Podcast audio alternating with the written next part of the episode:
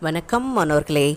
தினமும் ஒரு திருக்குறள் என்ற தலைப்பில் உங்களை சந்திப்பதில் மிக்க மகிழ்ச்சி. அதிகாரம் முப்பது வாய்மை குரல் இருநூற்று தொன்னூற்று ஒன்பது. எல்லா விளக்கும் விளக்கல்ல சான்றோர்க்கு பொய்யா விளக்கே விளக்கு. எல்லா விளக்கும் விளக்கல்ல சான்றோர்க்கு பொய்யா விளக்கே விளக்கு. இதோடைய பொருள் வெளியிருளை நீக்கும் விளக்குகள் விளக்குகளாகா உள்ளிருளை நீக்கும் உண்மையே உயர்ந்த விளக்கு ஆகும். அதாவது நம்ம வந்து நம்மை சுற்றி இருக்கக்கூடிய புற இருளை நீக்குகின்ற இந்த சூரியன் சந்திரன் எல்லாம் விளக்கு அல்ல. நம்முடைய அக இருளை நீக்குகின்ற உண்மைதான் விளக்கு அப்படின்னு சொல்லியிருக்காங்க. அதுக்கு ஒரு நம்ம சின்ன கதையை பார்க்கலாம். ஒரு மரத்தில் கிளியும் மைனாவும் வசித்து வந்தாங்க. கிளியோட குஞ்சு வந்து ரொம்ப சேட்டை செய்யும். அது மரத்தினுடைய உச்சியில் போய் மாம்பழத்தை பறித்து கொட்டையோடு சாப்பிடும். அப்புறம் மைனாவுடைய வாழெல்லாம் பிடிச்சி இழுக்கும். இப்படி சேட்டை பண்ணிக்கிட்டே இருக்கும். அதனால் வந்து கிளி மட்டும் அதை வந்து கடிஞ்சியே பேசாது. அதை அமைதியாக கூப்பிட்டு திருத்தறதுக்கு பார்க்கும். இப்படி செய்யும்போது மைனா சொல்லும் நீ அறிவுரை சொல்கிறதெல்லாம் அதுக்கு பத்தாது. வந்து இது செய்கிற விளையாட்டெல்லாம் ரொம்ப ஆபத்தாக இருக்குது அப்படின்னு சொல்லி ரொம்ப கவலைப்படும் மைனா. அதே மாதிரி இது என்ன பண்ணோன்னாக்கா இந்த கிளி குஞ்சு ஒரு நாள் பருந்தோட கூட்டுக்குள்ளார போய் அந்த பருந்தினுடைய முட்டையெல்லாம் எடுத்துகிட்டு வந்து உருட்டி விளையாடும். அதுக்குள்ளே தாய் பருந்து வந்துடும் அதை பார்த்தோடனே மைனா என்ன செய்யும்?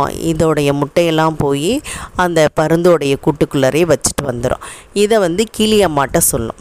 இன்னும் இல்லாத போது இந்த கிளி குஞ்சு இந்த மாதிரிலாம் செய்யுது அப்படின்னு சொன்னோடனே அதை வந்து எப்படியாவது அமைதியாக கூறி அமைதியாக சொல்லி நம்ம திருத்தலாம் அப்படின்னு சொல்லிட்டு தன்னுடைய கிளி குஞ்சுக்கிட்ட சொல்லும்.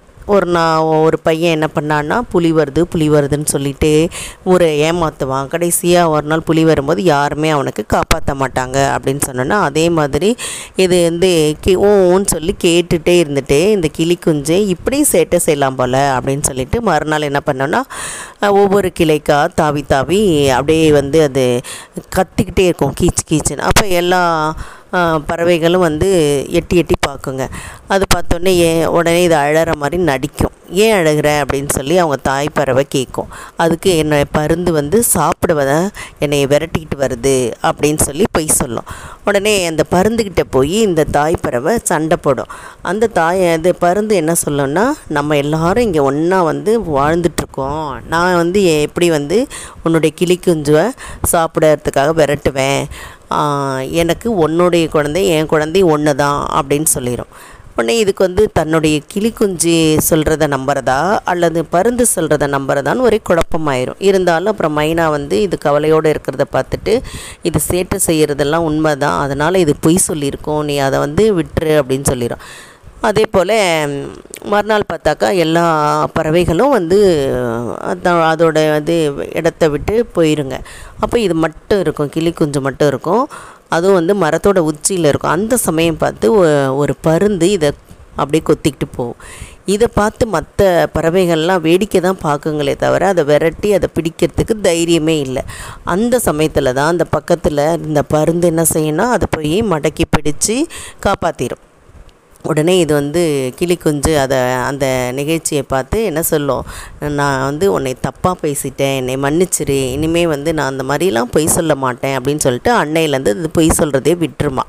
அப்போ இதுலேருந்து நம்ம வந்து உண்மையை தான் பேச வேண்டும். பொய் பேசும்போது நமக்கு ஆபத்தும் வருது உயிருக்கு ஆபத்து வருது. அப்போ நம்ம அகையூரில் நீக்கக்கூடிய உண்மையே பேசுவதே நல்லது அப்படின்னு இந்த குரல் மூலமாக நம்ம தெரிஞ்சுக்கிட்டோம். இதை வழங்கியவர்கள் ஐடிடி திருப்பத்தூர் மற்றும் இரா வனிதா தமிழாசிரியர் காரைக்குடி நன்றி நன்றி மாணவர்களே நன்றி.